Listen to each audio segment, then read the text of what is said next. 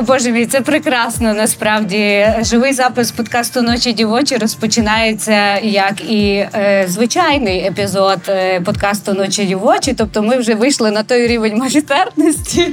Імпровізація – це найвищий рівень майстерності, як ми знаємо, коли ми можемо відтворювати е, атмосферу нашого подкасту вживу. Е, отож, ну, почнемо спочатку, напевне. Я дуже дякую всім присутнім, е, хто сьогодні, чотирнадцятого вересня, зібралися в цьому е, затишному і нашому любому просторі сімнадцять, Squat сімнадцять Б у Києві. Це, до речі, перший запис е, подкасту «Ночі дівочі» в столиці, і я хвилююся як ніколи, тому що, будучи львів'янкою, яка все лиш на все три роки мешкає в Києві, я себе все одно далі почуваю якоюсь трошки ніби зайдою, але я сподіваюся, це сьогодні пройде. Ем, отож, дуже дякую всім, хто прийшли на живий запис подкасту «Ночі дівочі». Ми цим міжсезонним інтермецо, так ми називаємо наші живі записи, завершуємо другий сезон нашого подкасту, йдемо в невеличку відпустку з надією на те, що е, ми повернемось. Але перед тим, як ми, як я представлю нашу сьогоднішню гостю, більшість, більшість із вас її сто відсотків знає. Е, я ще хочу сказати, що на вході ми збираємо донати для фундації UAid, е, яка також займається допомогою нашим військовим. І ми сьогодні збираємо на Мавіки. Е, а також ще є сьогодні святковий напій цього вечора. Я сподіваюся, що всі е, бажаючі його скуштують. Е, напій «Ночі дівочі» на джині, все як ми любимо, і кольору відповідного, і е, також кислиця зверху, ця от нібито декорація. Кислиця, ні, як воно називається? Кислиця. Кислиця, прям як Сергій Кислиця, мій улюблений персонаж. І досить наш. Наш, наш, наш, наш. Е, будь ласка, частуйтеся. Частина коштів з цього коктейлю також буде переказано на е, волонтерські заходи. І все. Не буду я довго розводитися і представляю сьогоднішню нашу співрозмовницю. Це Дар'я Криж, е, співзасновниця е, цього This Very Bar, цього приміщення, в якому ми сьогодні записуємо наш подкаст, комунікаційниця, художниця, поетка, жінка багатьох талантів, як я її називаю. Вітаємо. Можна плескати, до речі, це відкритий запис подкасту. Так, я наче тримаю мікрофон правильно, сподіваюся, Кирил все контролює. Хочу вам дуже подякувати і від себе, і від команди за те, що ви знайшли час і долучилися до запису подкасту. Мені здається, це завжди хвилююче для всіх, хто і бере в цьому участь як, ну, власне, учасник технічного процесу, як ми з Лесею та, е, власне, з Тарасом і з Кирилом, так, і саме розуміння, що з тобою є гості, які разом е, проживають з тобою цей, дійсно, як ти кажеш, стендап.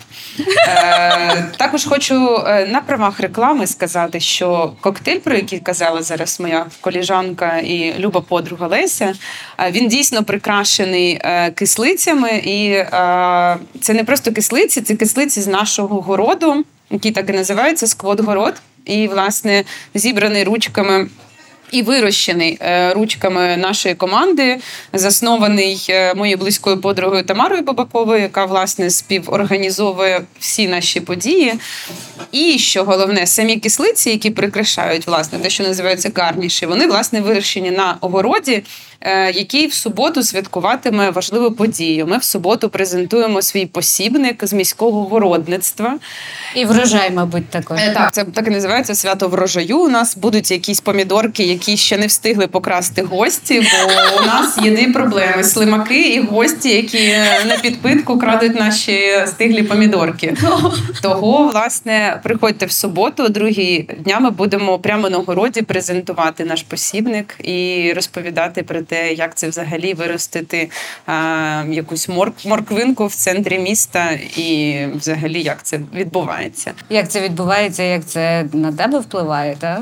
На мене це впливає от прямо зараз. Я зараз п'ю коктейлі, які прикрашаються кислицями Бачиш, з нашого городу. Як ми відразу почали з е, анонсу подій, але зазвичай, е, і це добре, це добре, це означає, що щось відбувається, життя не стоїть на місці, життя йде, а навіть часом, мені здається, що галопує. Але традиційне питання, яке ми ставимо на початку всім нашим гостям, до речі, це питання до публіки. Чи ви ще не втомилися від цього запитання першого подкасту? Це «Як ти?». Ще можна питати? В третьому сезоні ще можна питати в гостей «Як ти?». Чи вже, якби, прикращать? Треба нове щось вигадати. Питати, так? Як ти, Даринка? Я не пам'ятаю це питання, того я, в принципі, не готувалась, тому це суперімпровіз. Я в порядку.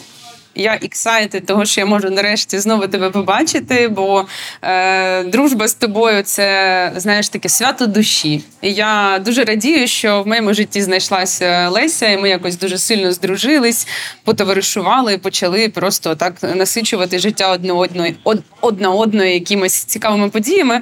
І те, що ми тут сидимо зараз, це якесь логічне продовження. І мені просто зараз дуже комфортно від взаємодії з тобою, від взаємодії з гостями і взагалі від розуміння того, що це кудись рухається.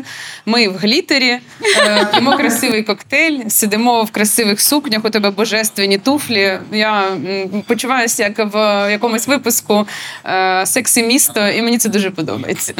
Це чудово. Ми можемо таки собі влаштовувати, в тому числі за допомогою цього подкасту, такі «Sweet Escape». Цикнем, бо до відвикнем. Тебе. П'ю до тебе. Пий здорово. П'ємо до вас, шановне товариство. То все наче ок. Все наче ок, підсумовуючи. Ну дивись, звичайно, що питання «Як ти?», воно, з того, що я бачу вже після двох сезонів подкасту «Ночі дівочі», воно може бути як і дуже лаконічна на нього відповідь, та я норм, так і може бути ширша. І коли зазвичай гості починають говорити ширше, це включає розповідь про їхню діяльність. Тому що, як мені здається, дуже часто наша діяльність, наша зайнятість, вона визначає те, як ми почуваємося. Відповідно, наступне питання моє буде: чим ти зараз займаєшся? Тому що, знову ж таки, ти жінка багатьох талантів, окрім сквоту. До сквоту ми ще дійдемо, звичайно. Прямо зараз... Що зараз займає твій час? Прямо зараз я займаюсь е- піаром. Чим, в принципі, я займаюсь десь з початку дві тисячі п'ятнадцятого року, коли я почала робити це інтуїтивно для сквоту і не розуміла, що це за робота і наскільки вона насправді е, кропітка, складна і має певну кількість нюансів, і не всім підходить. А, ну і, власне, от до... До сьогоднішнього моменту, я ж кажу, що о дев'ятнадцята нуль нуль я закрила ноутбук і надіслала останнього листа по роботі. Зараз я е, працюю Head of пі ар в фонді, який займається відновлювальною енергетикою. І ми займаємось тим, що ставимо сонячні панелі на лікарні і школи. Шукаємо іноземних донорів і, власне, працюємо з тим, щоб школи під час блекаутів, як у двадцять другому році, так і, ну, нас очікується важка зима, як нам кажуть, як, ну, скажімо так, прогнозують. Того, власне, ми готуємо критичну інфраструктуру своїми силами. Ти розповідаєш про те, що ви шукаєте іноземних донорів, а школи доводиться шукати? Чи вони... Куди звернений твій піар? Це пошук донорів чи, власне, теж пошук шкіл, які би хотіли стати учасниками вашої програми? Ні, це пошук донорів, тому що з пошуком шкіл нам допомагає Міністерство освіти і науки. І вони нас, скажімо так, консультують, я б навіть сказала, ну, у них така дорадча місія, вони нам радять ті чи інші школи, так само і з лікарнями. Тобто це задача Міністерства охорони здоров'я, і вони нам підказують, що от, можливо, ви б хотіли попрацювати з цією лікарнею чи школою. Але окрім цього, тому що це теж виглядає як піар, не проплачений, до речі, це називається дружні ЗМІ, так? Тобто ти, по суті, моя дружня ЗМІ. Так. Не проплачене. Стараюся. Крім цього, цього я дійсно з дві тисячі п'ятнадцятого року працюю в, власне, займаюсь піаром в сквоті, піаром, комунікаціями. В якийсь момент я, скрипя серце, віддала ес ем ем, але віддала його в добрі руки, як ти знаєш. І дуже рада, що Поліна, наша близька подруга, і, власне, в якийсь момент знайшла в собі сили працювати і в сквоті в тому числі.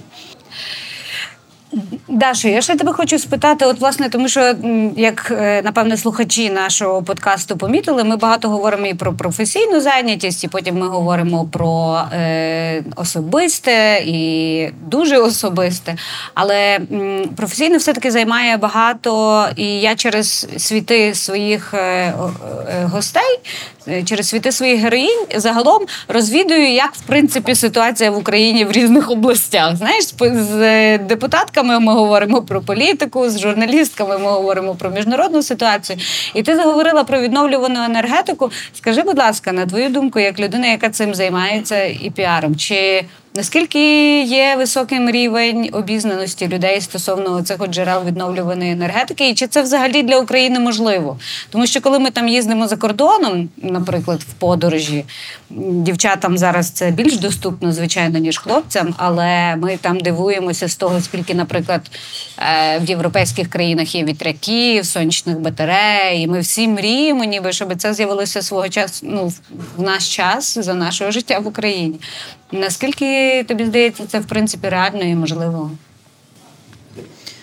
Ну, це відбувається вже зараз, насправді. І це дуже реально, тому що вже зараз, наприклад, я не сформулюю це точно, але був введений законопроект, який дозволяє господарствам продавати надлишок своєї енергії. Тобто, якщо, наприклад, я є директором школи, от ми буквально позавчора проводили екскурсію депутата в Бундестагу в Ірпінський, це Ірпінський академічний ліцей Мрія, в якому ми на початку дві тисячі двадцять другого року, в середині дві тисячі двадцять другого року, мені здається, все. Ну так, десь середина року, ми встановили, власне, ці гібридні сонячні системи.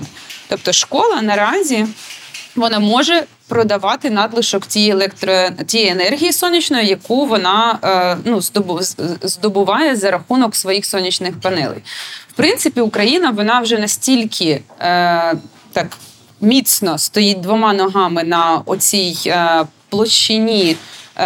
такої сталості і енергетичної незалежності, що мені здається, ну от буквально вчора я була в Ірпіні, ти йдеш просто по місту, там вулиця Героїв, і прямо будиночок стоїть перед тобою, і в ньому там чотири невеликі сонячні панелі. Це означає, що цей будинок під час відключень, це, звичайна, це звичайний будинок звичайної людини, такої, як я і ти. Тобто люди вже подбали про те, що вони можуть забезпечувати себе принаймні якимись базовими потребами. Там, ну, я не знаю, наскільки саме ці чотири панелі, наскільки вони можуть забезпечити, але, але школа зав... вже працювати буде. Це правда, але школа, наприклад, той же ліцей в Ірпіні, він може працювати за рахунок сонця чотири-п'ять, там, до восьми годин, ну, взагалі без перебоїв. Так само це стосується лікарень, тому що якщо, наприклад, це пренатальне відділення або хірургічне відділення, вони не можуть працювати, не працювати взагалі. І, власне, ми приходимо до того, що це так, так чи інакше би з нами сталося. Тобто ми все одно, ну, я не думаю, що це не сталося пізніше, але це просто зараз відбувається так. Це відбувається швидше, саме тому, що ми, наче війна ще триває, а ми вже відбудовуємо країну. І, власне, мені, ну, якби у нас є зараз е- великий запит від... Е- іноземних компаній, які хочуть напряму співпрацювати з українськими фондами, з українськими організаціями і підтримувати їх напряму, щоб всі гроші дійшли до кінечного реципієнта. Тобто, власне, депутатка Бундестагу, яка була у нас на екскурсії, вона сказала, я бачу, що те, куди ми вкладаємо гроші, реалізується in a good way. Тобто це все знаходить кінечний результат, що говорить, що вони з тієї сторони дуже хочуть зробити так, щоб всі гроші, які вони донатять, доходили прямо до того, на що вони віддають гроші. Не на корупцію, не на чиїсь кишені, а от ми бачимо сонячні панелі, ми бачимо, що діти в бомбосховищі, в укритті навчаються за рахунок того, що все бомбосховище, все це укриття, воно підпитується від того, що дає сонце. Тобто це, мені здається, future is now. Тобто те, що ми вже зараз маємо, всі ці красиві вітряки, які ми бачимо, коли проїжджаємо там Швейцаріями, Норвегіями або, наприклад, Німеччинами, це вже наше ну, теперішнє життя. Коли ми кажемо, що коли Україна стане частиною Євросоюзу, немає різниці частиною, чого ти є буквально або на словах, або на тексті, коли ти вже робиш те, чого не робить весь інший світ. Мені здається, технології України зараз набули такого е, розмаху, такого, ну, я не знаю, як це, таких масштабів, що зараз у нас навчаються, як е, ну, бути сталими, як е, рухатись вперед. Ти знаєш, твої слова мені насправді зараз перегукуються. Я по своїй основній роботі теж зараз займаюся підготовкою великої технологічної конференції. Я спілкуюся зараз з багатьма експертами з-за кордону, які... Е, коли ми обговорюємо тему їхніх виступів, вони говорять про те, що, і це я вже не вперше чую цю тезу, що Україна може стати чудовим і швидше за все стане, якщо ми далі будемо продовжувати боротися, швидше за все стане майданчиком для експериментів, якою має бути країна майбутнього. Тому це мені резонує, і мені це так приємно чути. Нарешті, нарешті. Ми ну, слухай, сьогодні от е, вранці в Лондоні проходив е, великий саміт, який робить е, відоме ЗМІ The Wired, і вони мають свою івент-агенцію, які зробили величезний Energy Tech Summit.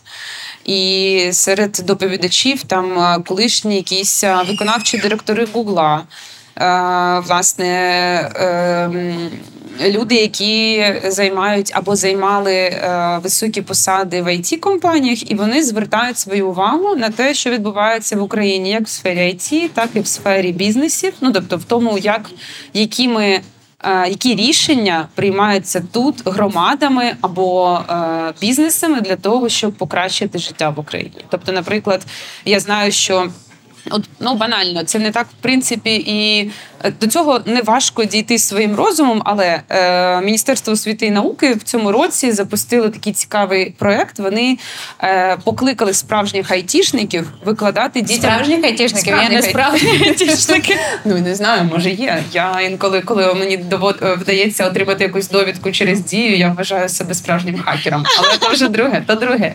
Так от, вони запросили справжніх айтішників е, про профільних, ну, я не знаю, як саме це виглядає, але я просто начута про це вже з усіх джерел, викладати дітям інформатику в школі. Тобто, що це є люди, які тобі не викладають це на прикладі, знаєш, цього е, вінтажного мема «це мишка, це клавіатура». І діти такі «дякуємо». Тобто, вони дійсно пояснюють тобі якісь базові речі, які, можливо, тебе або мене зацікавлять, і ми вирішимо «окей, е, хочу бути, е, не знаю, розробником». Або «не хочу, не цікаво», але принаймні е, досвідчена розумна людина мені пояснить простими словами, так, як дійсно, як п'ятикласнику, як це працює. Я вважаю, що це, ну, бриліант. Дашо, я от е, зачепилася за твою тезу, твоє речення про те, що ти в піарі працюєш з дві тисячі п'ятнадцятого року, і я от знаючи тебе, наприклад, крайніх три роки, я знаю, що ти задіяна була в багатьох проєктах. Е, що для тебе є визначальним? Ну, от зараз ти працюєш в енергетиці, до цього ти працювала в е, сфері мистецтва, е, плюс сквот. Що для тебе є визначальним, коли ти вибираєш проекти, над якими працювати? Я скажу, що, власне, Рим, про який ми з тобою багато говорили останнім часом, став для мене таким цікавим містом інсайту. Коли я поїхала, я працювала до роботи в енергетичному фонді, в агенції Port Agency, які займаються сучасним, власне, українським мистецтвом і українським культурним продуктом, якщо коротко. І ми організовували велику виставку в п'яти європейських містах. Рим був третім.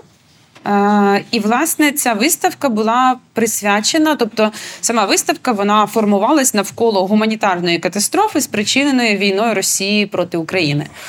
І два попередні е, запуски, це було в Берліні і в Брюсселі, якщо я не помиляюсь, можливо, послідовність вже плутається, бо це було, умовно, рік-півтора роки назад, е, я не була присутня на відкриттях. Тобто я сиділа в Києві, робила свою роботу як комунікаційний менеджер, як комунікаційний директор і, власне, спостерігала за тим, як е, менеджери на, вже на об'єкті, вони це все відкривають, а ми вже працювали далі з, е, з, тим, з тією інформацією, яку вони нам після цього дають. Так от, коли я приїхала в Рим, і на власні очі монтувала цю виставку, спілкувалась з кураторами, спілкувалась, а просто читала експлікації, взагалі взаємодіяла з українською діаспорою в Італії та з італійцями, які приходили на відкриття виставки, дивились на фотографії з Маріуполя, того ж самого Мстислава Чернова або Євгенія Малолетки, на роботи Влади Ралко, на роботи Сая, на роботи Золотарьова. Ну, тобто ти, коли дивишся на цю квінтесенцію болю, яка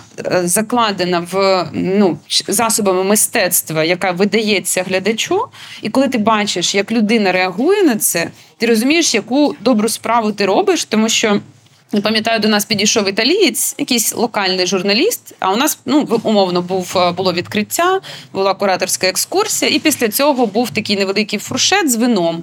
І от він підійшов до нас так і сказав: знаєте, я не розумію, як після цієї виставки люди можуть пити вино і просто е, потякати про що завгодно, just small talks. Він, він сказав, я не можу. Ну, тобто, я дуже шаную вашу роботу, і я пам'ятаю тоді ось цей стан, коли ти розумієш, що ти коли ти дотичний до соціально важливих проєктів, це робить твою роботу важливою. Тобто так ти можеш бути overqualified, як я кажу, and underpaid. Але інколи, але інколи такі речі, вони, ну, вони не повністю, звісно, обнуляються. Але коли ти розумієш, наскільки важливу роботу ти робиш, ти трошечки даєш всьому цьому... Це твій особистий бонус. Це мій особистий бонус. Те, що я отримую, воно інколи набагато важливіше, зараз особливо, набагато важливіше, ніж гроші. Хоча гроші – це теж непогано. Ти заговорила за соціальну складову, і так я хочу побудувати місток, насправді, до розмови про сквот. Тому що з початком війни сквот точно... ну, це стало, можливо, були якісь проекти і до повномасштабного вторгнення, але з після двадцять четвертого лютого ви доволі швидко змогли, якби, зібратися докупи і почати працювати з цією додатковою соціальною місією. Тобто кожного дня, по суті, там, я не знаю, коли от у вас відбуваються події, включно з сьогоднішнім днем, ви проводите збори різноманітні для різних організацій. Тобто, ем, як це взагалі сталося? І як ти можеш прокоментувати оце от бути баром, але бути баром, я не знаю, донором, можливо, так? Ну, насправді це і смішно, і сумно, але те, що ми водночас і бар, і культурний проєкт, інколи нам трошечки обрізає крила, бо це зупиняє грантодавців. Бо коли ти, наприклад, культурна інституція, це дуже класно, тому що ти можеш отримати грант на будь-який зі своїх... На фуршет гранту ніхто не дає, це я правда. Знаю. Особливо там, де алкоголь. Головне, не фоткайте алкоголь. Головне, не фоткайте алкоголь. Це правда, це правда. А коли ти е, культурний хаб на е, фундаменті бару, тобто тобі цього не кажуть в обличчя, in your face, але ти розумієш, чому тобі не дадуть грант. І дуже часто, ну, я, наприклад, завдячую якоїсь, якійсь своїй, ну, не знаю, я, мабуть, передбачила це, а, можливо, зрозуміла, що це потрібно, бо ми в дві тисячі шістнадцятому році заснували громадську організацію «Squat сімнадцять Б», яка, насправді, ми займаємося своєю дійсно статутною діяльністю. Ми займаємося концертними та благодійними заходами. Що, працюєте, в принципі, по спеціальності. Так, це правда, нарешті. Просто пропрацювати по спеціальності я тобі потім розкажу, як, я, як мене запросили викладати в університет лекції з літератури, але це згодом. І, власне, як це почалось? Ну, тобто, це про гранти був жартик зі сльозами в очах, але це таке, це вже наболіли. А, коли ми тільки почали робити концерти в сквоті до повномасштабної війни, всі лектори, всі, наприклад, якісь перформанси, концерти, виставки, це все оплачувалось з тих коштів оборотних, які заробляв бар. Ну і, власне, якби воно таки жило. Тобто ти розумієш, що ти організовуєш захід, робиш там... Ну, насправді, ми ніколи не робили платний вхід, і це, мабуть, дуже цікавий такий доленосний вибір, бо коли почалась повномасштабна війна, І до мене прийшла моя близька подруга Саша, фронтвумен гурту «Цвинтер», який зараз дуже відомий в Україні і за кордоном. Вони грають в стилі Graveyard Country. І Саша прийшла до нас, видно, що всі, ну це початок, я повернулася вже в Київ. Це був, мені здається, чи тринадцяте, чи дванадцяте березня. І вона просто прийшла в гості і сказала: слухай, а давай ми просто зробимо тут невеликий концерт, зберемо гроші на госпітальєрів. Ну, звісно, ми не те, що не могли її відмовити. Для нас самих це, знаєш, таке повернення в ту реальність, яка у тебе була от ще двадцять третього лютого. Ти от тут щось плануєш, а завтра ти збираєш речі своїх котів в переноски і намагаєшся виїхати евакуаційним потягом, бажано хоча б ну, кудись до кордону. Так от, власне, коли Саша до нас звернулась, ми, звісно, дуже круто якби згуртувались. І за це я точно в першу чергу хочу подякувати команді. Це такий е, до повномасштабної війни. Ми були дружні, класні, ми працювали разом. Це був такий єдиний організм. Але коли е, сталася повномасштабна, команда е, зробила якісь надзусилля. Тобто всі зрозуміли, що ми зараз не можемо дати нічого, крім волонтерки і добрих справ. Тобто, по суті, ми займ... ми стали такою фандрайзинговою платформою в межах бару, в якому паралельно до першого концерту ще жили люди, бо у нас тут був буквально сквот, бо багато людей, які працюють в команді, жили в багатоповерхових будинках, і в перший день війни всім стало страшно, і у нас тут перші два тижні дійсно був такий буквально сквот, тут жили люди, собаки, коти. Далі працюєте по спеціальності? Власне, так. От, і після першого концерту, коли ми побачили, який це мало імпакт, коли люди приходили сюди в якомусь стані а, в шоковому, тобто ніхто не розумів, як е, значить, в воєнному Києві взагалі відбувається концерт. Я не певна, але мені здається, що це взагалі був перший концерт в Києві, ну от за час цього воєнного стану. Е, Ком'юніті, яке зібралось навколо Саші і її проєктів, це був інший проєкт, це був проєкт «Фолкулака», він такий теж фольковий, дуже цікавий. Це всі люди або з ай ті-тусовки, або колишні а, реконструктори, або колишні косплеєри. Тобто все це люди таких багатьох інтересів. І, звісно, чим більше у людини інтересів, тим більшу сферу якихось, ну, умовно, задач ці люди обіймають. Так от, власне, після них ми почали робити різні концерти, і у нас завдяки цьому першому концерту сформувалось якесь таке своє дуже круте ком'юніті, з різних субкультур, з різних абсолютно смаків. І все це максимально інтелігентні, максимально е- круті люди, волонтери, ну, тобто найкращі представники е- всіх професій, всіх. Ну, тобто це для мене просто кожного разу якийсь концерт або захід в сквоті от під час початку повномасштабної був такі, е- таке бажання просто поспілкуватись з усіма, з усіма пообійматись, усім поставити якісь запитання. А як? А чому ви лишились? А чому ви поїхали, а чому ви повернулись, а чим ви займаєтесь, а чи ви взагалі, чи ваша організація досі існує, чи взагалі будинок, в якому ви живете, в нього не зрівняли з землею. Так от, після першого цього заходу ми були настільки натхнені цим всім, що ми просто почали думати, а можливо можна зробити ще. І так от ми порахували, мені здається, ще немає, але мені здається, на зараз ми зібрали щось близько сім мільйонів гривень і провели десь близько триста сімдесят - триста вісімдесят заходів різних. Там могло бути десять людей, а могло бути шістсот. І це залежить від того, який захід, наскільки відомі люди, які виступають, наскільки відомі проекти. Але це отак сталося, і, власне, та кількість подій і та концентрація всього дала можливість, знаєш, навчатись в таких польових умовах, що ти вночі писав прес-релізи, вранці писав прес-релізи, ввечері спілкувався з журналістами, давав інтерв'ю, до нас почали приходити іноземні журналісти, і у нас в якийсь момент просто мене якось спитали, а як ви знайомитесь, як ви налагоджуєте контакти з іноземними ЗМІ? Я кажу, так вони у нас п'ють. І я кажу, мені не треба нічого робити. Тут чуваки з New York Times, тут ребята з The Guardian, тут хлопці з Washington Post. Ну, тобто я нічого не роблю. Я як піарник просто сижу і така...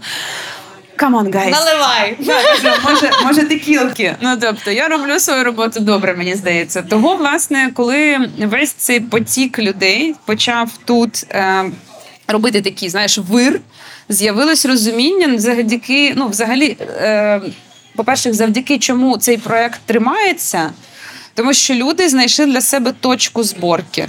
Люди почали сюди приходити ще до першого концерту і казати: дякуємо за те, що ви почали просто наливати каву. Алкоголь був заборонений, бо це був сухий режим. І, власне, як я дізналася від, просто я підслуховувала з сусіднім столиком, ну, я працювала і чула, про що люди говорять. Так от у людей була потреба сісти поруч з кимось і розказати, і просто, ну, просто потрогати, або навіть просто подивитись на людину, яка так само прокинулась від вибухів і так само не розуміє, що їй робити далі. Тобто всі обнулились настільки, що бажання просто випити десь е, просто чашку кави, воно було бажанням знову прищепитись до того звичайного буденного, яке тримає нашу психіку докупи. Так от ми просто і тримаємося досі на цьому, Лесю. Я е, тут не можу не згадати, насправді, випадок, який стався майже рік тому, коли десятого жовтня в Києві ракета прилетіла в парк Шевченка, і це було буквально у вас тут через дорогу. А тобі не страшно через, тому що я розумію, що сквот – це велика частина твого життя, велика частина твого доходу теж, якщо ми говоримо. Я живу в двох хвилинах від СБУ. Мені не страшно. Чи тобі не страшно втратити все, що ти маєш? Нажити непосильно? Слухай, я ніколи не мислю такими категоріями. Тому що коли, наприклад, був цей прильот, ну, по суті, що сталося, це е, збили ракету, яка летіла в СБУ. Ну, типу, будемо чесними. Те, що вона впала в парку Шевченка вранці, повибивало вікна в музеї, порозбивались вікна на всьому фасаді. Ну, тобто, давай так, я дуже не люблю е- езотерику, хоча у нас е- все-таки все в цьому світі зав'язано на, на духовності, на духовності, збігах і співпадіннях. Так, власне, ми всі, всі духовні люди. Е- принаймні багаті духовно, я так вважаю. Ой, та ми точно. Так от, коли це сталося, е- ти просто в якийсь момент е- розумієш, що, ну, це могло впасти у тебе в дворі, прилетіти в твій будинок, поки ти спиш. Тобто я не намагаюся додати до цього якусь дрібку такого, знаєш, божественного провидіння. Я просто, як би я жила без цього цього, ну, точно не так цікаво, як зараз. Ну, чи було б мені, чи страшно мені взагалі жити в Києві, де кожного дня може прилетіти, не так страшно, як людям, які живуть в Харківській області на кордоні з Росією. Ну, тобто, я розумію, що ті умови, в яких я знаходжусь, вони м- корелюються певними обставинами. І, власне, ну, страшно мені, мабуть, було тільки один раз, коли я спіткала повітряну тривогу двадцять п'ятого лютого на вокзалі в Хмельницькому чи в Тернополі. От тоді у мене вперше в житті сталася панічна атака, коли я просто не розуміла, знаєш, коли ти ціпенієш і не знаєш, що тобі далі робити. Ти такий, окей, я не можу рухатись. Це те, що називається, знаєш, як сонний параліч. І от коли тебе настільки жахає сама ситуація, ти не можеш дати собі раду, подбати про інших людей, просто зробити щось, щоб врятувати себе або близьку людину, ось це фізична неможливість порухатись, бо тобі лячно. Мабуть, це єдиний такий випадок в моєму житті, коли я дійсно зрозуміла, що це все кінечне, і всі ми кінечні, і рано чи пізно все закінчиться, і почнеться спочатку або ні, залежно від того, в що ти віриш. Але це було дуже страшно. Ну, тобто, коли цей прильот стався, ну, наприклад, є люди, які в цей момент були тут, і це було дуже гучно, це було дуже поруч. І коли таке стається прямо поруч-поруч, коли таке, наприклад, сталося в Одесі, коли прилетіло в Соборку, коли в цей момент в... моя подруга, вона мала зупинятись в готелі, який знаходиться в десяти метрах від Соборки. Але вона передумала і поїхала до подружайки в гості. Так от... Божий палець. Божий палець. Але, але це не точно. І коли такі речі стаються, ти розумієш, що ти винятковий. Це саме тому, що це ти, і Божечка тебе прикрив своєю ручкою, але ж це не так. Ну, еволюційно, еволюційно, якщо говорити такими категоріями. Нам просто інколи щастить, а інколи ні. З сусідом нам не пощастило капітально. Глобально, так? Тому, друзі, глобально, якщо, ви, якщо, ви, якщо ви забули, ми сьогодні збираємо гроші на Мавіки. І Мавіки будуть летіти і робити свою добру і шляхетну справу, тому ви завжди можете на них задонатити. Будь ласка. Будь ласка. Дашо, повертаючись до сквоту, коли ти засновувала з е, своїм тодішнім ще чоловіком Мирославом е, цей бар, А чи ти думала коли, колись, що він переросте от в таке? Тому що я пам'ятаю сквот, попри те, що я в Києві тільки три роки, я пам'ятаю сквот, коли ще у цього всього простору, в якому ми зараз спілкуємося, його ще не було. Це був просто цей двір, наскільки... Ну, мені не зраджує пам'ять. Слухай, так а ти ж ніколи не знаєш, де ти будеш через рік. Тобто, коли, наприклад, почалась повномасштабна, у мене була генералізований депресивний розлад. Я пила антидепресанти і думала, що я... Ну, тобто, я буквально не могла написати лист. Я відкривала ноутбук і дуже довго дивилась в Gmail. І я не могла навіть написати речення, яке б мені здавалося, ну, принаймні, притомним, щоб його можна було відправити. І от за цей час, за кілька днів до початку повномасштабної, у мене не було ні амбіцій, ні планів. Мені просто хотілося, щоб мені нарешті стало легше, бо це все мені привіз ковід, постковідний синдром. Ну і, власне, поїхало одне за одним. І коли почалась повномасштабна війна, це був настільки, настільки швидка зміна декорацій, якої ніхто не очікував. Ну, якби були люди, звісно, які очікували, були якісь мої друзі, які виїхали за кордон за два місяці до того, як все почалось. Того, власне, чи очікувала я, що щось тут буде? Коли ми в дві тисячі п'ятнадцятому році це засновували, Мирослав, до речі, мені коли про це сказав, це співзасновник сквоту, мій колишній чоловік, партнер по бізнесу і взагалі прекрасна шляхетна людина, яка зараз, мені здається, як за звичкою працює, він завжди працює. Того, власне, ми тут і сидимо, бо хтось має заробляти ці гроші, поки ти їх тринкаєш. Поки ти записуєш подкаст. Поки ти просто записуєш подкаст. Так от, коли Мирослав мені в дві тисячі п'ятнадцятому році запропонував, як ідею відкрити тут кафе, я сказала, що це дуже погана ідея. Ну, власне. Дивись, в мене є, насправді, два питання, які похідні. Як це продовжувати робити бізнес зі своїм чоловіком навіть після розлучення?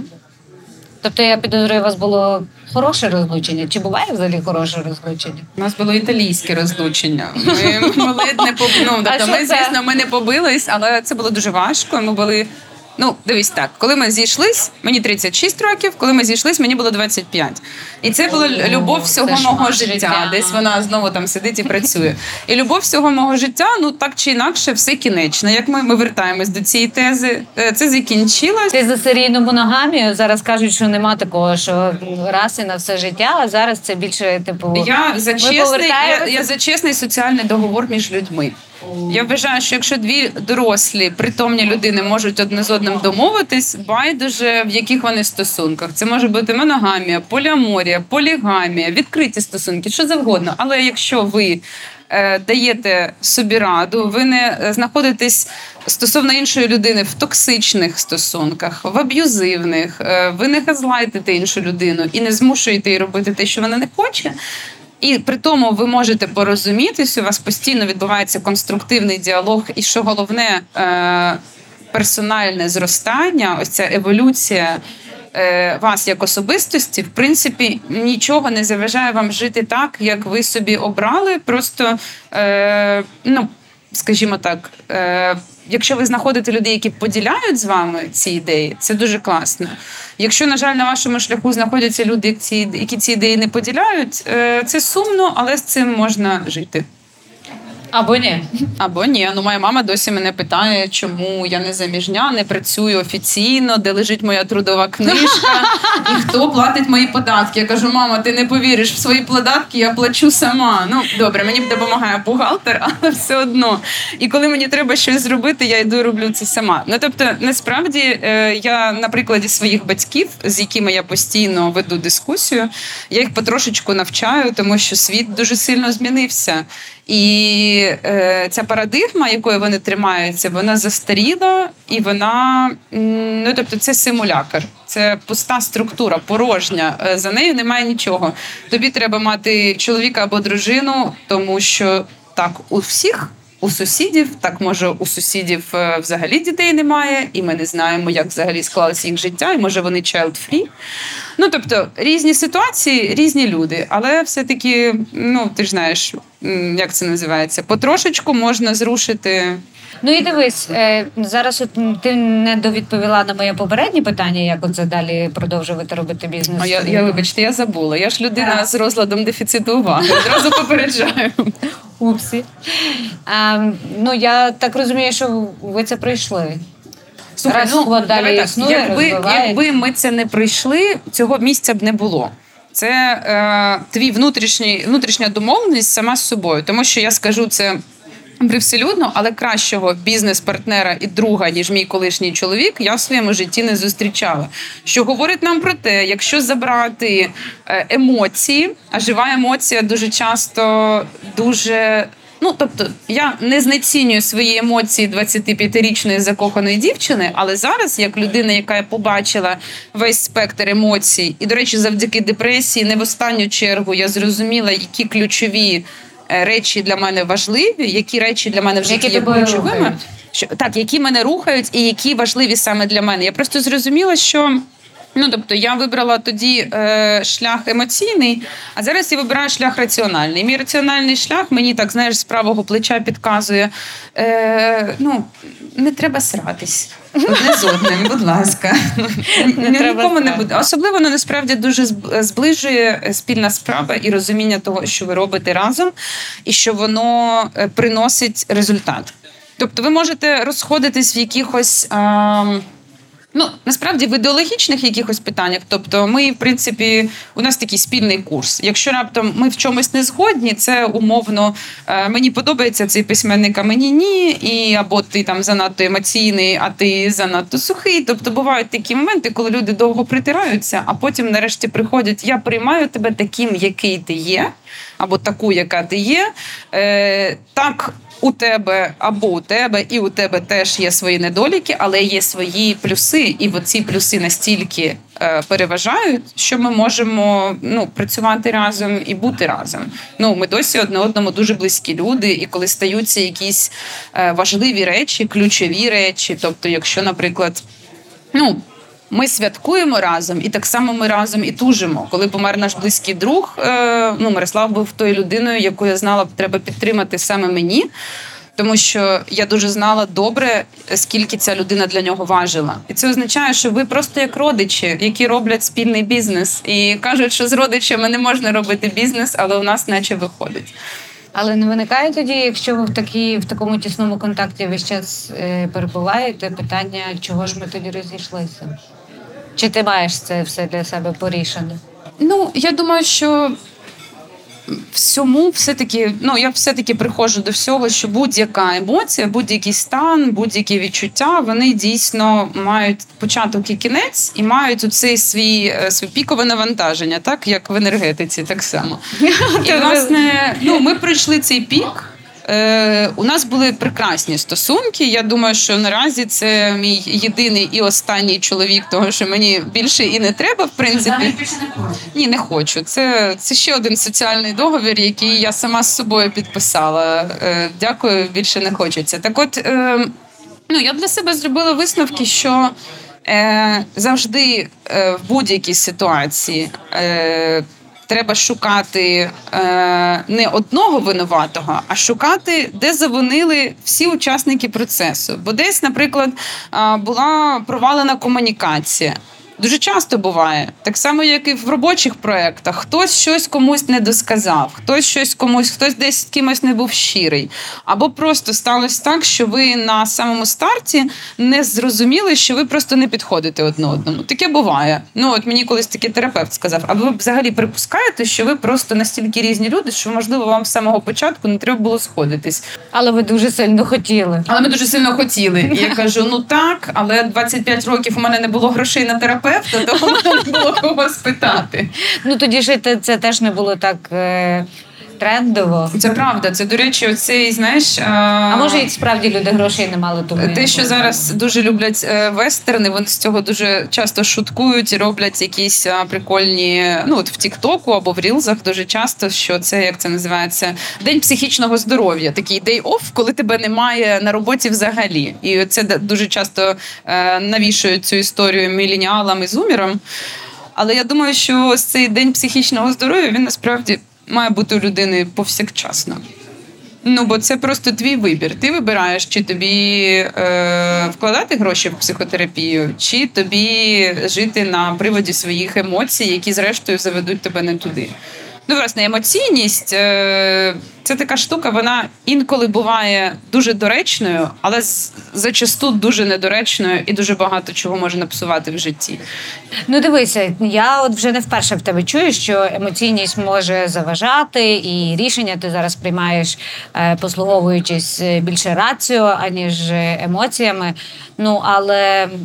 ну, і, знову ж таки, коли ми говоримо, наприклад, про наших батьків і про їхні якісь там життєві постулати, ти це називаєш симулякром.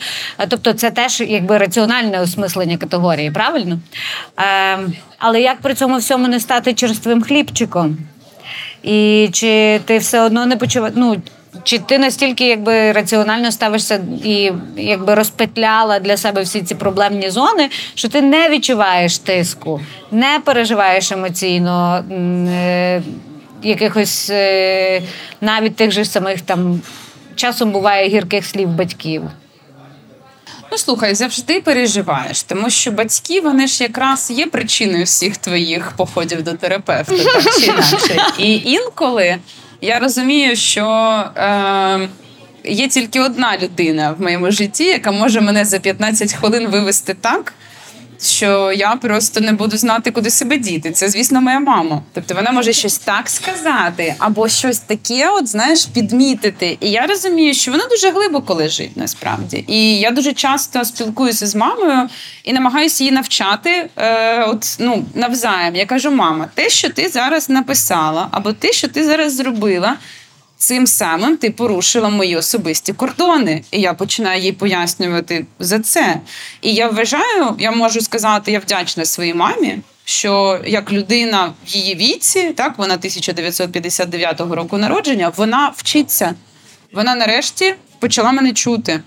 І коли я їй це кажу, кажу: мам, я не можу тобі відповісти на повідомлення прямо зараз, тому що я на робочому дзвінку, у мене там якась зустріч, я повезла кота до ветеринара, і я не можу прямо зараз тобі відповісти. А люди ж, вони чим стають старшими, тим вони стають більше подібними до дітей, і в них включаються ось ці маніпуляції. Як старе-маленьке.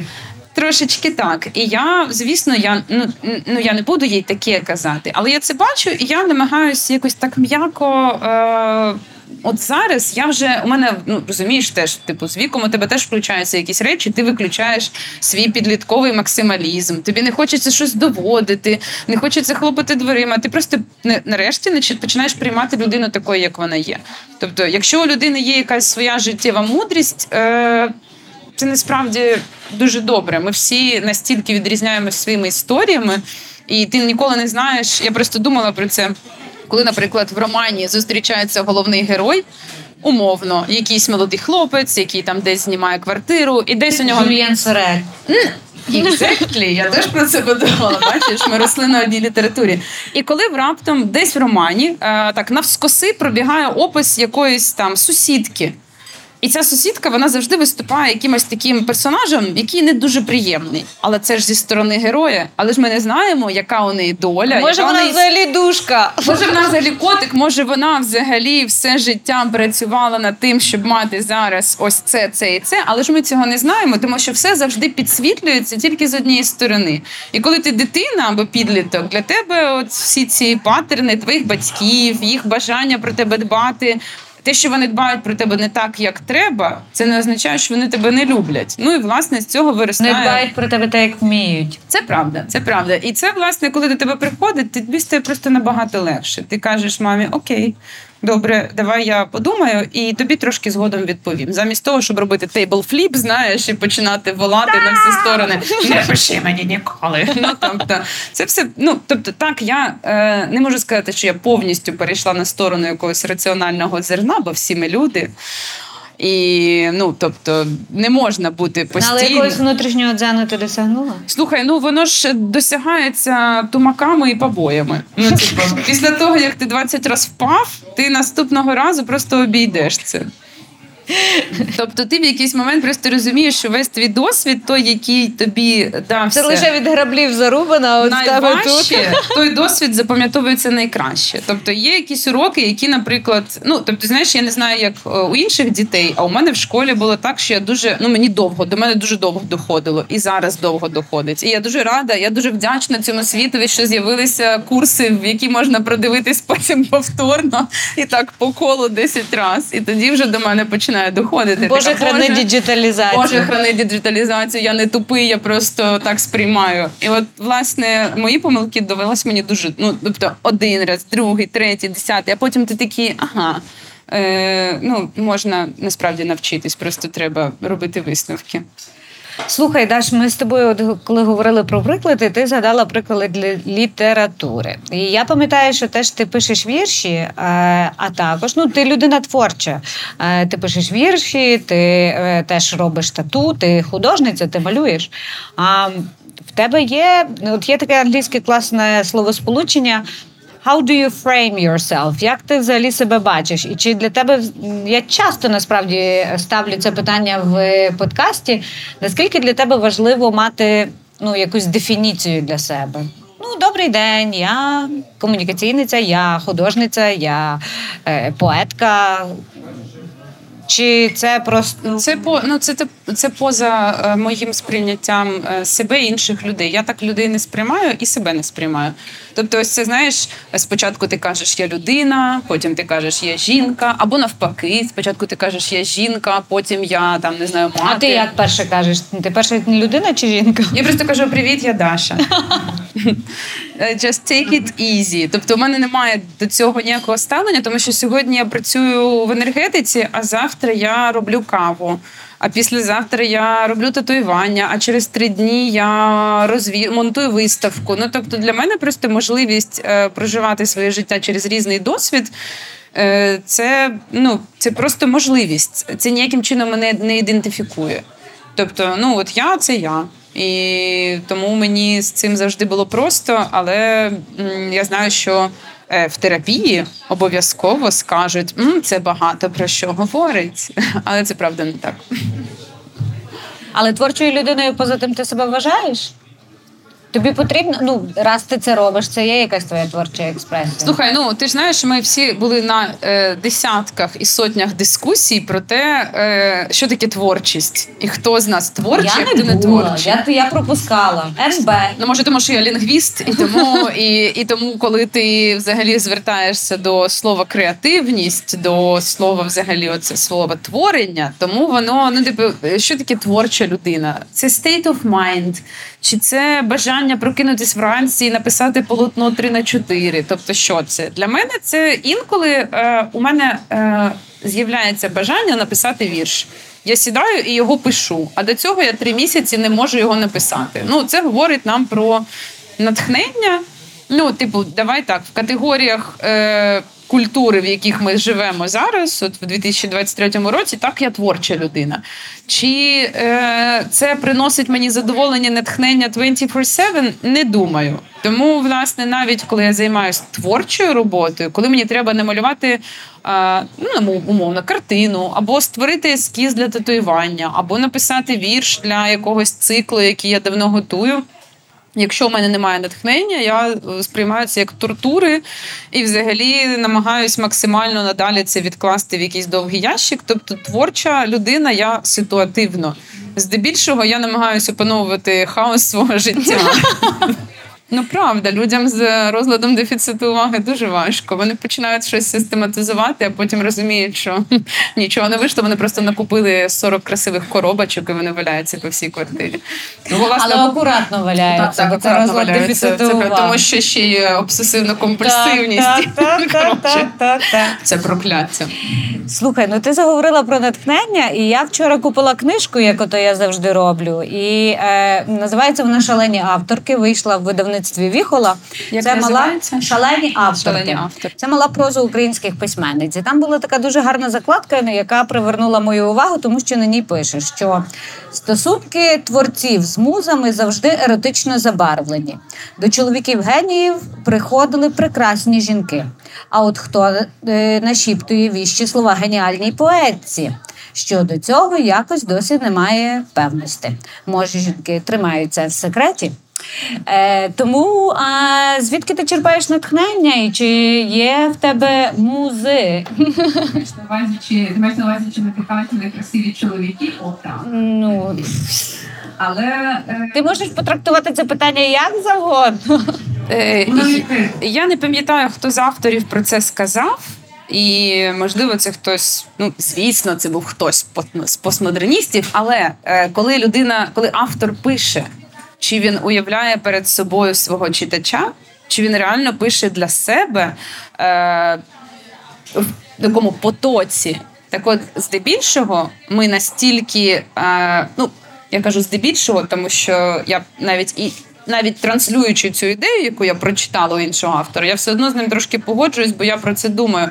Коли ти пишеш щось, коли я щось пишу, я думаю про те, хто це читатиме.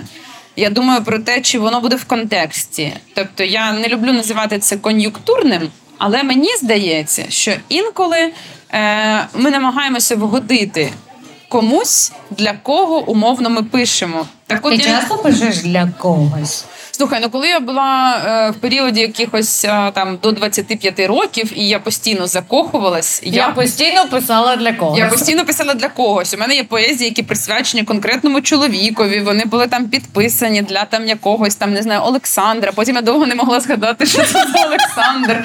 Whatever. Е, зараз я пишу тоді, коли я просто можу щось підмітити, якусь деталь, яка мені подобається, розкрутити її до ідеї і потім створити текст. Ну, тобто, ми коли з Антоном Діхтярьовим, з моїм близьким другом і композитором, писали так, аудіоальбом, так, так власне, я писала це просто...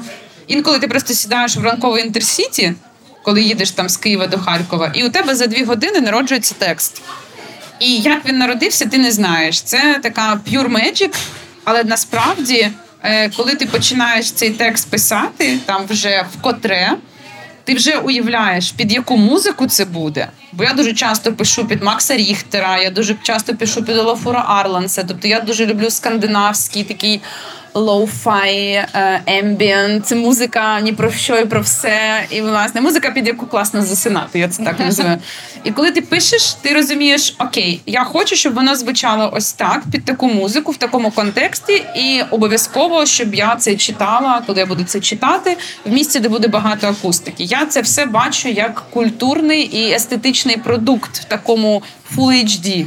Ага. І того мені дуже важко думати тільки категоріями тексту, тому що у мене воно все... Ну, як, я як проджект-менеджер свого, свого продукту. Ти проджект-менеджер свого життя. О, oh, бейбі. Yeah. І тут має бути заставка з Sex and the City. Якось так. Але насправді я не можу сказати, що в мене колись була прям муза. Ну, тобто, я надихаюсь, я надихаюсь. Насправді це могли бути жінки, і у мене є близькі подруги, які, наприклад, займаються мистецтвом. У мене є близька подруга Ульяна, яка живе в Відні, і є кілька текстів, які я просто присвячувала їй, спостерігаючи за тим, як вона пише картини. Тобто, тебе щось таке в повітрі починає формуватись, і ти думаєш, я не намалюю, і я не зроблю скульптуру, але я можу про це написати. І зазвичай мене надихають, якщо ми говоримо про музу, то це зазвичай не просто людина, яка існує в часопросторі. Ця людина має бути якоюсь сутністю. Це означає, що це має бути розумна істота, як там кажуть, smart is the new sexy. І, скоріш за все, сто відсотків. Ось цей е, сапіосексуалізм, до якого ми всі тяжіємо, він мене теж спіткав. Тобто, коли я бачу е, сформовану, розумну, е, цікаву, таку от з усіх сторін людину, яку хочеться обійти, з якою хочеться поспілкуватись, з якою хочеться познайомитись, порозумітись і щось про неї дізнатись, дуже рідко, але досі я зустрічаю таких людей, яких мені от хочеться взяти якусь їх сутність і щось е, з цього мати. Ну, може, це просто надихне мене на вірш, але... Така принаймні... мозаїчна, фрагментарна... Ні, ну це не ідентичність, напевно, тому що ідентичність є твоя, але... Е, ми надихаємось... Е, я не люблю це слово в контексті того, про що ми зараз говорили, я не думаю, що воно доречно, але я люблю дуже слово «персонаж» е, в контексті того, як ми йдемо по життю. Тобто є герой, так, і це часто в психології використовують, так, от шлях героя.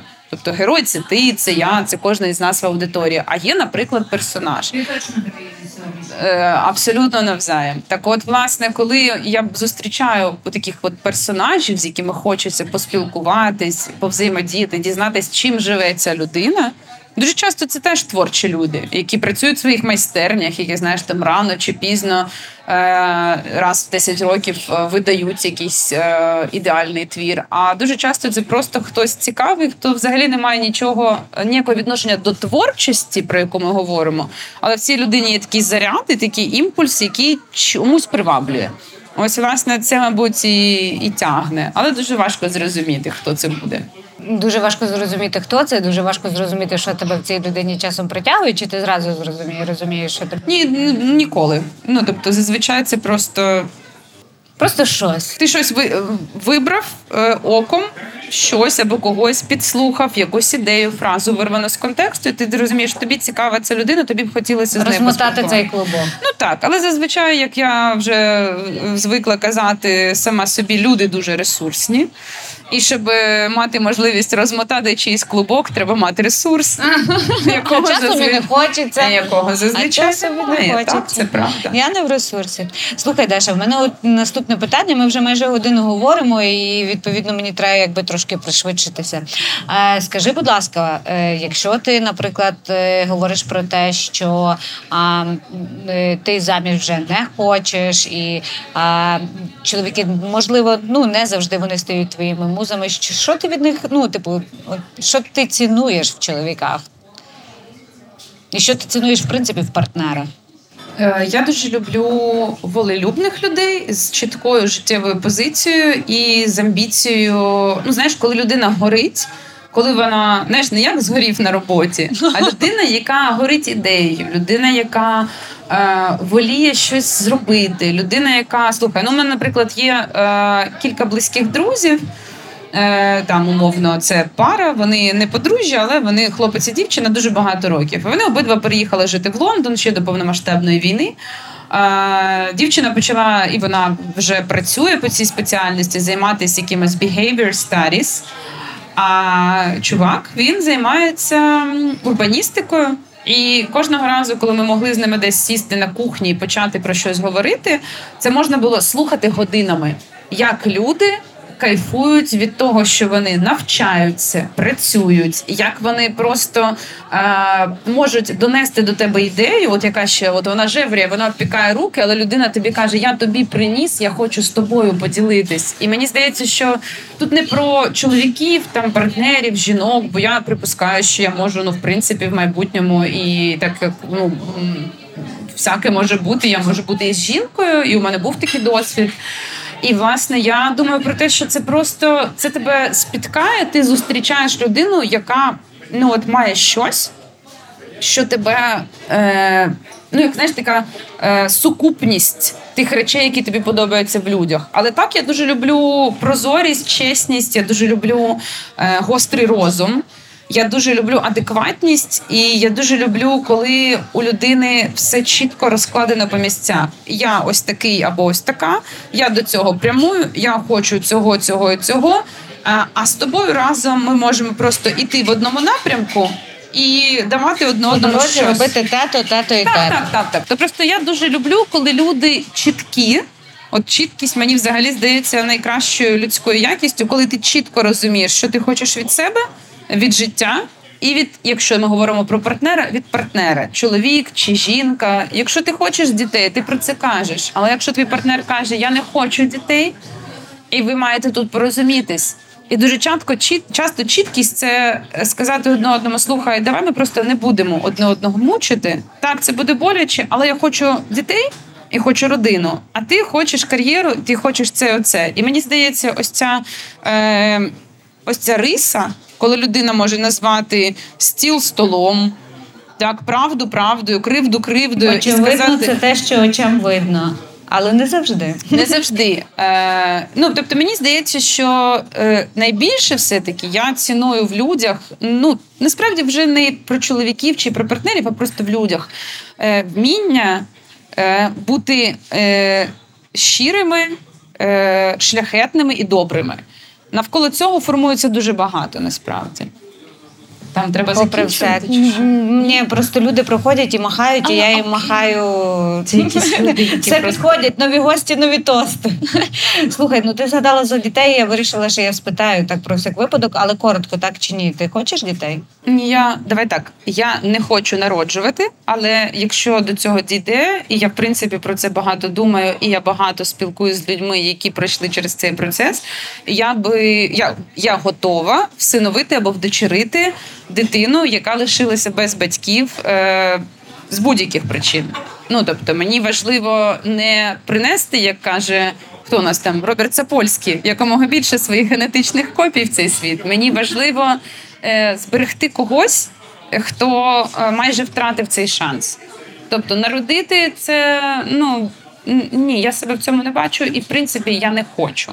Але я відчуваю, що ну, навчитись, тобто я б можла, могла до цього проєкту підійти, можу до цього проєкту підійти тоді, коли я зрозумію, що я максимально відповідальна, щоб ось цій людині передати якісь знання, дати їй якийсь свій досвід і допомогти їй в цьому світі стати кимось, е- про кого він сам потім або вона сама скаже: слухай, класно, що ми з тобою зустрілись, це прикольна дружба.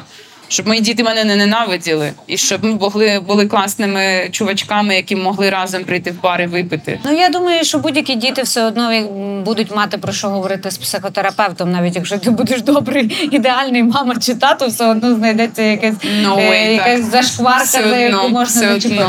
Дивись, я тебе питала, що ти цінуєш в партнерах, а що ти найбільше цінуєш або любиш в собі? В собі зараз я дуже люблю свою трансформацію. Тобто я дуже сильно змінилась якраз після свого депресивного розладу і повністю повернулась е, від того, щоб... Е, ну, тобто, у мене... Що тебе витягнуло з розладу депресивного? Таблетки?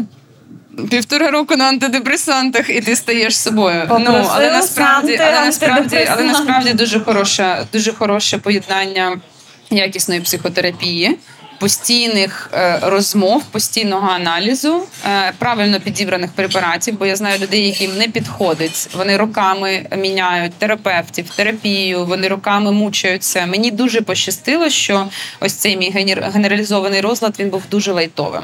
Я знаю людей, які просто, вони кажуть, я вже все перепробував, але конкретно е, ось ця конфігурація цієї конкретно людини, їй не допомагає ось ця конфігурація, яка допомогла мені. І, власне, що я ціную в собі? Я ціную в собі от наразі уміння зберігти те, чого я добувала потом і кров'ю. Ну, тобто, я розумію, так, окей, це, знаєш, як засейвитись в комп'ютерній грі. Ти засейвився і такий, от відтепер я не буду робити е, дурні, я не буду робити е, чогось, що я робила в минулому, що знову приведе мене, знаєш, відкатить мене до того. Е... Ну, граблі нормально вже вписала. Так, граблі, граблі взагалі ідеально. Можна Зарубана просто зробити є. Собі таку підвісочку з маленькими грабельками, знаєш. Це буде, мені здається, краще, ніж що там у нас фешн-дизайнери наші люблять вареники там робити, підвісочки, або голуби, або якісь там мальвочки. Граблі – це норм тема, мені здається. А, окей, це для мене. Я, я, я на три зуби від Гуні звертаю увагу, але вареники, та, та, може бути, може. Ну, всяке буває. Без патрон, берега. Без патрон, о, до речі, так. Ну, власне, що я в собі ціную? Я ціную в собі вміння, от я до цього, я себе похвалю. Це терапевтична та штука. Супер, вміння е, е, триматись е, хороших людей, Лесю. Це про О-о-о. тебе. Мені, мені дуже пощастило з подругами. Дуже пощастило. І я взагалі е, і дуже пощастило з друзями. Тобто я не можу сказати, що я е, тримаю ось цю феміністичну лінію, бо у мене є прекрасні друзі-чоловіки, які дуже багато для мене зробили. І багато прекрасних подруг. Тому, в принципі, я вважаю, що в собі я ціную те, що я змогла зберегти цих друзів. Я змогла е, із ними пройти довгий шлях моєї трансформації, їх трансформації. Хтось досі міняється, комусь дуже важко дається еміграція, комусь просто важко дається війна, або смерть близької людини, або звільнення, або ще щось. Але ми все це проходимо разом. І оце дуже, я дуже це ціную. І це дуже ціннісно взагалі в будь-яких моїх важких станах, важких періодах, легких періодах, що завжди є хтось, кого ти можеш потримати за ручку. От я, ну, нормально тримаю це, це питання на контролі. Знаєш, я про дружбу хочу тебе тут підтримати. Я недавно думала, розповідала про е, свій е, приїзд до Києва. І я кажу, що мені свого часу просто дуже сильно пощастило з друзями, тому що вони мене ввели в певні кола спілкування, і так я познайомилася із тобою. Але потім до мене насправді дійшло, що дружба насправді це не є, це є великою мірою робота. Ти не... Тобто залишатися з кимось на зв'язку – це завжди є докладати зусиль і відповідати людині, і бути в її контексті, в контексті її життя. Тому а, дружити – це теж е, вміння і мистецтво. І це, за це себе можна похвалити.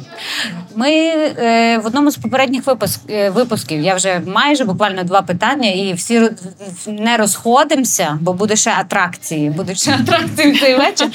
А ми говорили з Кашою Сальцовою, здається, або з кимось іншим, що під час повномасштабного вторгнення набагато важче почувати себе щасливим, тому що в тебе є завжди ніби трохи вина на бекграунді, що от я зараз ніби радію, але там десь...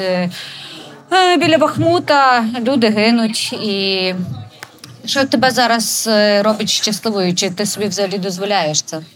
Ну, слухай, мені насправді дуже сильно, коли я е, от, відчувала ось цю якусь тривожність, е, почуття провини за те, що я тут, а хлопці і дівчата десь там на фронтлайні. Або, ти ніколи, до речі, не думала приєднатися до ЗСУ, госпітальєрів? Слухай, я думала, я досі думаю, я пройшла два курси оператора Б П Л А, я просто, я ж кажу, я повільно навчаюся. Ми сьогодні збираємо на Мавіки, до речі. Це правда, це правда. Я навчалась, я пам'ятаю, в школі операторів Б П Л А круг зимою, це були холодні аудиторії, у мене застигало чорнило в ручці, я сиділа в цій аудиторії, писала, а потім ми їхали на літовище, і там я цим дрончиком відморожувала собі свої лапки і думала, боже, яка шляхетна робота, як я хочу додому. Ну, тобто, звісно, що я думала і досі про це думаю. І насправді є такі речі, з якими ми, ну, знаєш, ми не маємо закривати очі на те, що це все поруч. Тобто, коли, наприклад, е- стаються ці жахливі теракти, коли прилітають в ринки, в будинки, в багатоповерхівки, про що ти думаєш? Е- ти думаєш про слова своїх друзів, е- кажуть, носи з собою, е- господи, турнікет. Просто нехай він буде з тобою в сумочці. І ти думаєш... А це наша реальність, це наша реальність. Тобто, іди на курси по такмеду. У нас, до речі, в неділю буде дуже класний курс по такмеду, який проводять наші друзі з волонтерського штабу «Зграя». І Олексій Юткевич, один з співзасновників «Зграя», він одразу, коли почалась повномасштабна, він одразу почав займатися такмедом. І, власне, він буде розповідати про це в неділю. Тут вперше я нарешті його схантила, якщо можна так сказати. Сказала, Льоша, ти в Києві, будь ласка, проведи цей курс для нас. Не курс, а навчання таке одноденне. І я розумію, що я не виключаю цієї можливості, що так, рано чи пізно ми всі станемо перед цим вибором. Бо цей сусід, якого ми зараз нищимо там в полях і в посадці, у цього сусіда ростуть діти, батю якого вбили на війні, погані українці. І ця дитина виросте, повністю зашпігована російською пропагандою, і вона піде воювати. Тому ми маємо просто думати про це постійно. Трошки, ну, драматично звучить, але як є. Тобто є люди, які просто навіть не роблять прогнозів, бо вважають, що це дуже смішно. Ну, дивись, я якраз, коли питаю в своїх героїнь, чи ти думаєш, як закінчиться війна, я ніколи не думала про російських дітей, в яких батя загинув на війні. А ти мене вперше заставила про це задуматися. Ну, це насправді... Ти думаєш про те, як скінчиться війна? Я би дуже хотіла, щоб це сталося дуже швидко. Я б дуже хотіла, щоб це сталося максимально безболісно. Як вона закінчиться? Ну, я, я не вмію так думати. Тобто, у мене немає цього, цієї риси придумати або сформувати, або якось сконструювати ось цю ідею того, як ми будемо цілувати незнайомих чоловіків на вулицях, оце все. Ну, тобто, ні, ці кадри з американських е- фотографій, ну, ні, я так не думаю. Але, звісно, дуже хотілося. Ну, тобто, поцілувати у- у- незнайомця. Уявляти, уявляти, як палає Кремль, я можу, знаєш, як, як снодійний на ніч кожного дня, але ж то інше. Леся, ти мене спонукаєш говорити про якісь такі весь час інтимні штучки, я тебе бачу. Це ночі дівочі, ми вже допиваємо коктейлі, відповідно. Ще засвітло. Ну, це просто там світять ліхтарі. Ну, ми потім, коли закінчиться подкаст, ми візьмемо по коктейлю, і я тобі Добре. відповім на всі твої незручні запитання. А, і крайнє питання будь-якого подкасту. Ми почали з традиційного і закінчимо з традиційного. Що ти сама собі побажаєш?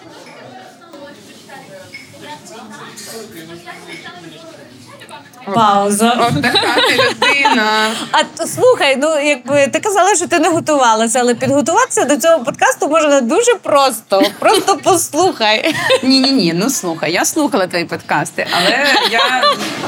Якщо я собі сама побажаю, боже, оце фіаско. О, є. Да я собі просто побажаю. Щастя, здоров'я. Діточок, як на небі зірочок. Ну, ми вже якби це пройшло. Це вже, це вже пройдений етап. Та я собі просто побажаю бути, ну, в психічному та фізичному здоров'ї. Бо якщо ти інвестуєш от в це... Гомеостаз. Так, це правда. І в хворі коліна.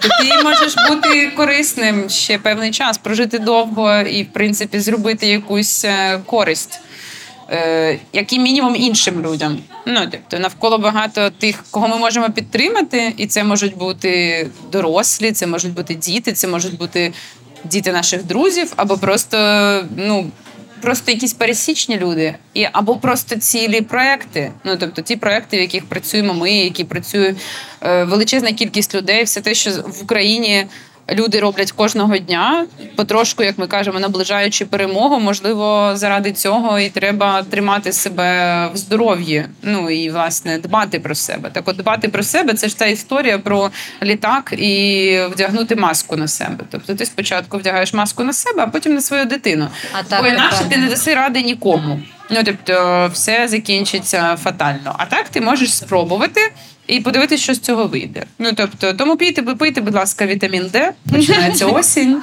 а також магне Б шість.